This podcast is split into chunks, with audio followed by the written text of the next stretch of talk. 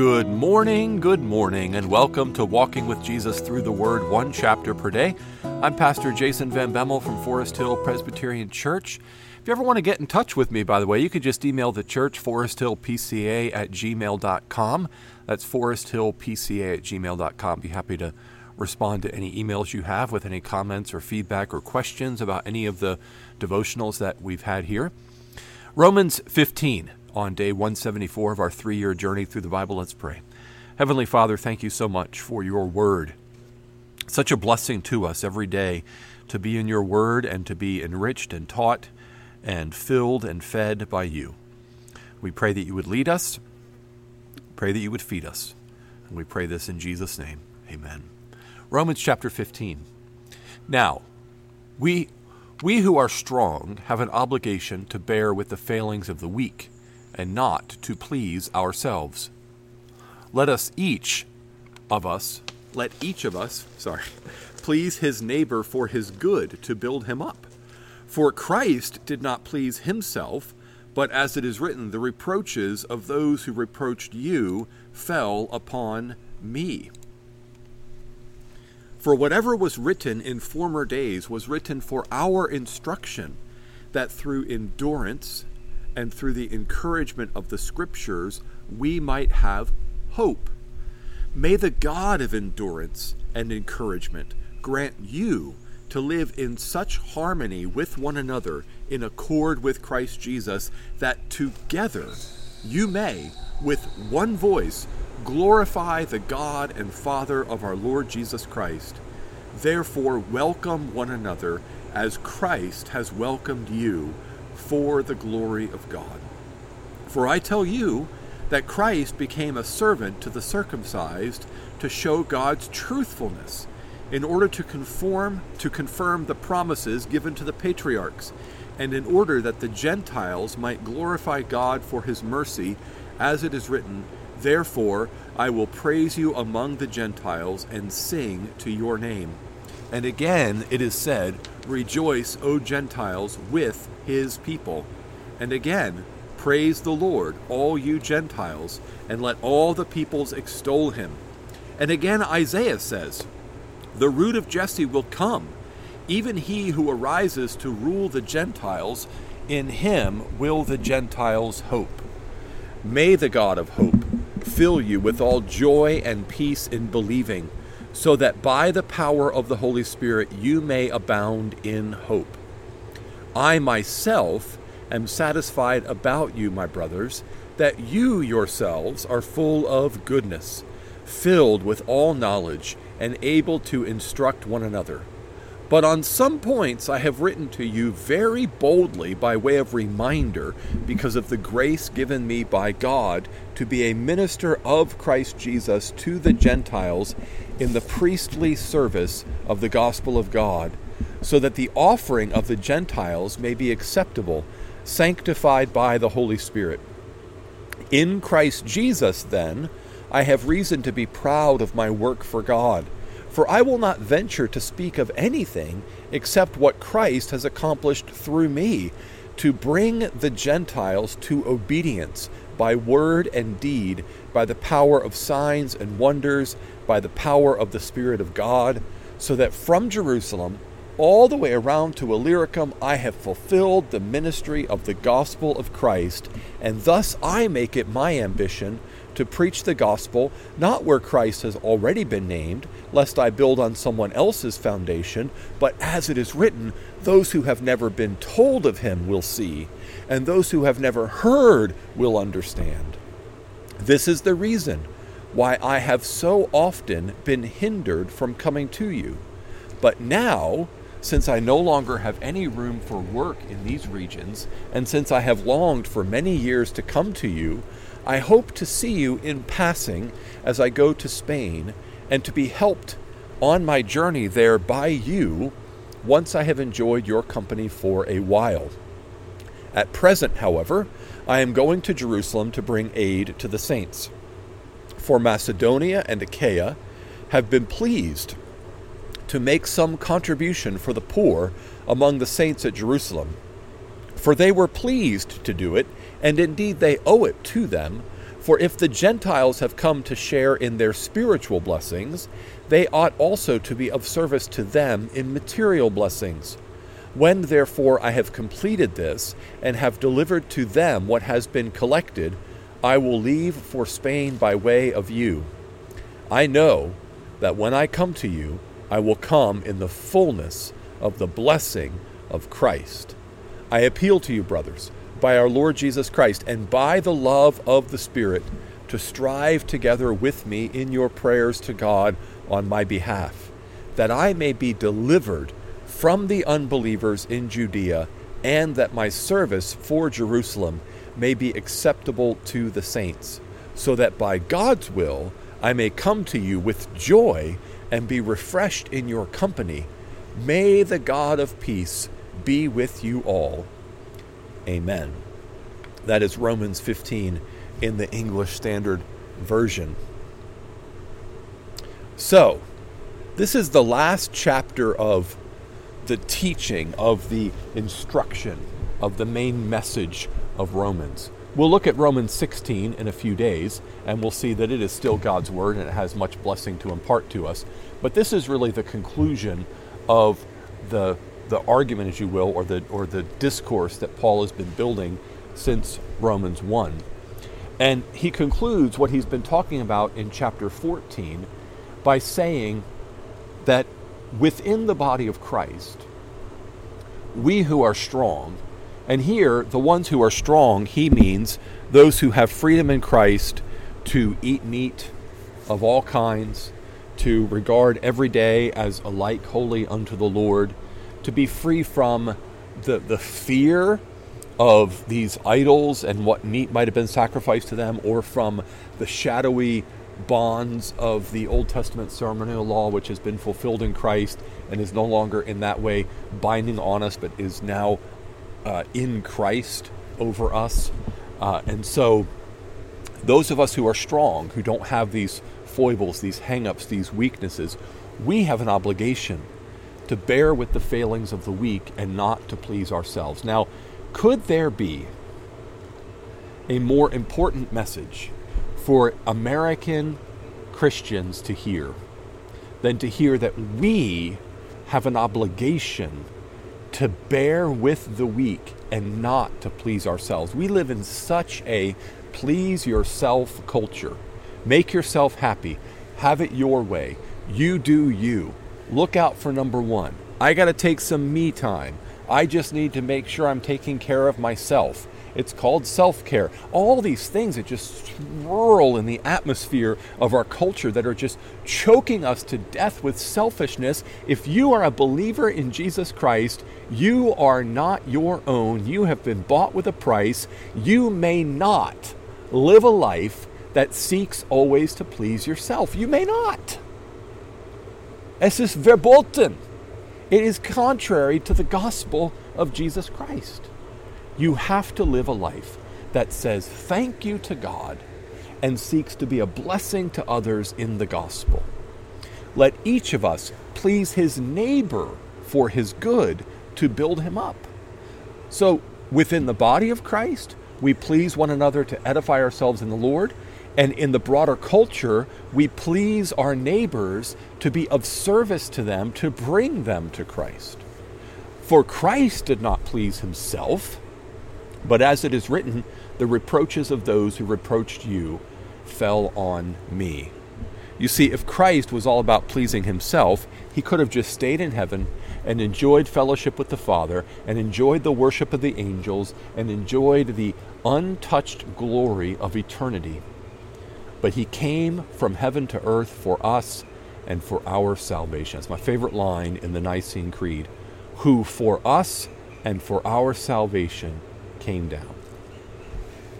He did it for us. And so we need to realize that any little sacrifice we're being called to give for the sake of others is just a little tiny speck of a speck compared to what Christ did for us. And so we should be glad to be inconvenienced. We should be glad to put ourselves last and to put others ahead of ourselves because Christ did oh so much more for us.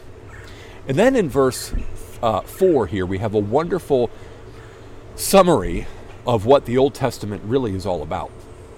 And that is whatever was written in former days. So we've been Leviticus, right? And all this Old Testament stuff. Why was it written? Well, largely it was written for our instruction, so that through endurance and the encouragement of scriptures, we might have hope. Here, Paul knows that we need two things to persevere in the Christian life. We need endurance, that is long suffering, that is, that is the ability to go through hardship. And we need encouragement. We need to have heart put into us. We need to be strengthened from the inside. So we need the endurance to be able to go through difficult things, and we need to have heart given to us. Uh, so just last week, the Golden State Warriors won their fourth NBA championship in the last eight years. But, you know, the last three years have been tough for the Warriors, and I thought in particular of Klay Thompson. When I think about endurance and encouragement, Klay Thompson, one of the better players on the Warriors, one of the best shooters in the history of the NBA, he was out of his sport for two full years. He had an injury, and then as he was just coming back from that injury, he got injured in a different way. Each one required a full year of rehab, and everybody said he wasn't going to have it when he came back, but he had to endure hardship. And he said his his biological brothers, both his older brother and younger brother, as well as his teammates Steph Curry, Draymond Green, encouraged him. They gave him encouragement so that he could endure. We, of course, we're not NBA players trying to win a championship. We have something so much better and so much more. We are ambassadors for Christ, the salt of the earth and the light of the world, called to represent Christ to a corrupt culture that hates the Lord and that often hates those who are made in his image and redeemed by Christ. Ooh, that's a falcon just went by. Sorry. Uh, one of the things about doing it outside is sometimes you have a falcon that literally swoops like five feet in front of you. Um, anyway, back on track. We so what do we need? We need endurance because it's hard sometimes, and we need encouragement that strengthens our hearts to know that. And so after he says that's why Scripture was written, he then gives a blessing. May the God of endurance and encouragement grant you to live in such harmony with one another, in accord with Christ Jesus, that together we you may with one voice glorify the God and Father of our Lord Jesus Christ. Therefore, welcome one another as Christ has welcomed you for the glory of God. This addresses another major issue in the early church that's still an issue today, and that is divisions, people dividing themselves up. In the early church, it was the Jew and Gentile division the Jewish people would say, Well, we're the covenant people of God. We're the chosen people. We have the promises. And the Gentiles would say, Well, but we believe in Jesus and he's the fulfillment of all the promises. And so we're in too. And there could be a way of sort of treating each other as first class or second class. Gentiles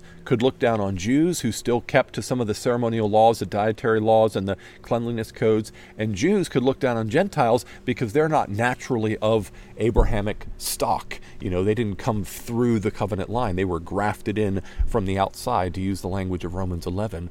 But Paul reminds them that it's always been God's plan. So he goes back to the scriptures and he quotes abundantly from the Old Testament to show them that it was always God's plan that the Gentiles would praise God and would rejoice along with the chosen people of God, his, his Jewish people, the, the, the descendants of Abraham, Isaac, Jacob, those so, four different verses he gives us from four different places in the Old Testament to show us that this has always been God's plan to bring Jew and Gentile together.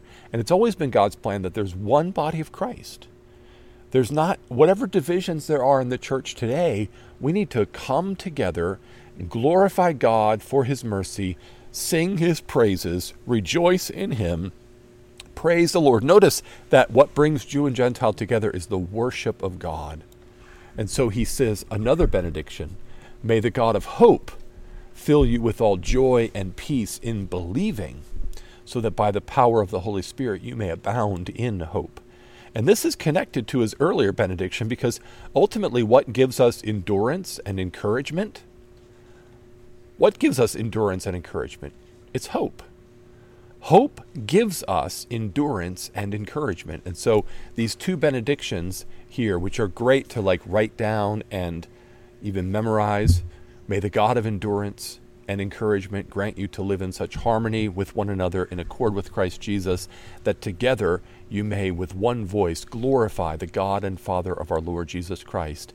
And may the God of hope fill you with all joy and peace in believing so that by the power of the Holy Spirit you may abound in hope. That's such a great double benediction here at the end of the book of Romans.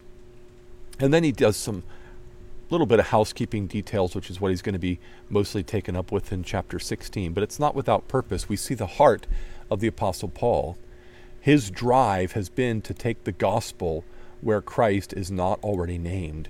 And notice he says he's filled up the work given to him from Jerusalem all the way around to Illyricum. And that means if you look at the eastern Mediterranean, if you ever look at a map on the eastern Mediterranean, all, all that whole eastern Mediterranean area, northeastern Mediterranean area, he has planted churches, he's preached the gospel, he's gone from town to town, he's done the work given to him. Now he wants to go somewhere where Christ is not yet named. And in his mind, that means he's going to go to Spain, which we'll see in the next chapter. Oh, it's right here, sorry, verse 24. I hope in to see you in passing as I go to Spain and to be helped on my journey there by you once I've enjoyed your company for a while. So he wants to have as Antioch was a base of operations to send him out to what we would today call Turkey and Crete and Greece, right? He went through that whole area. He wants Rome to be a new base of operations to send him to the west to what we would call today France and then Spain. So that's where he wants to go next. Uh, but first, but first, along with missions, Paul has a heart for mercy.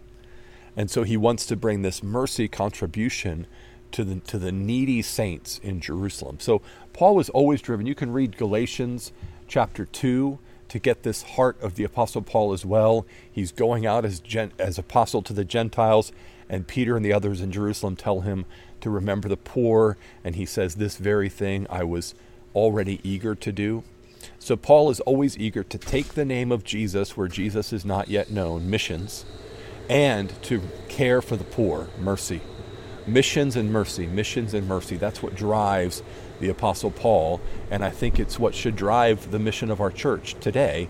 We should be all, be all about the proclamation of the gospel of Jesus Christ to those who do not know him and the caring for the poor, first among the saints and then among our neighbors. And so he's asking them to strive together with him in prayer. He's going to go to Judea. We know that once there, he's going to be arrested and imprisoned, and that's actually how God's going to bring him to Rome. At this point in Paul's life, he doesn't know that, but he says, Pray with me. When we pray with someone who's engaged in mission work, we are striving together with them. We are engaged in the work with them. And by, by God's will, through our prayers, God works his purpose. So that by God's will, verse 32, so that by God's will I may come to you with joy and be refreshed in your company. God answered that prayer. God brought the Apostle Paul to the Romans with joy, and he was refreshed in their company. It just so happened to be that he did so wearing chains as a prisoner. But the gospel was not chained and his heart was not chained. And so God answered this prayer. Sometimes God answers our prayers in ways we don't expect, ways that we would not have wanted if we were given a choice. If we were given, do you want A or B? We would have chosen A, we would have not chosen B. God takes us through B anyway, contrary to what we would have wanted. And in the end, it turns out to be for his glory and for our good. Sometimes we can't see that in this life, but the Apostle Paul could with it would be about five years or so after he wrote this letter that he would end up in Rome with the Roman church, sharing the gospel with them as a prisoner. But God fulfilled his, his word and, uh, and Paul's prayer request. Let's pray. Father, thank you for the heart of the Apostle Paul and what we've been seeing in the book of Romans together. We pray that you would continue to write your word on our hearts, that we might glorify you. We pray this in Jesus' name. Amen. Amen. All right, tomorrow we're going back to Leviticus. So we have um, Leviticus 16, and then, oh, I'm sorry, I'm in the wrong place. What am I doing? Tomorrow, in the next day, we have Leviticus 23 and 24. Leviticus 16, we're going way back. Uh, sorry. Leviticus 23 and 24 in the next two days, and then we'll come back to Romans 16. So have a blessed day in the Lord.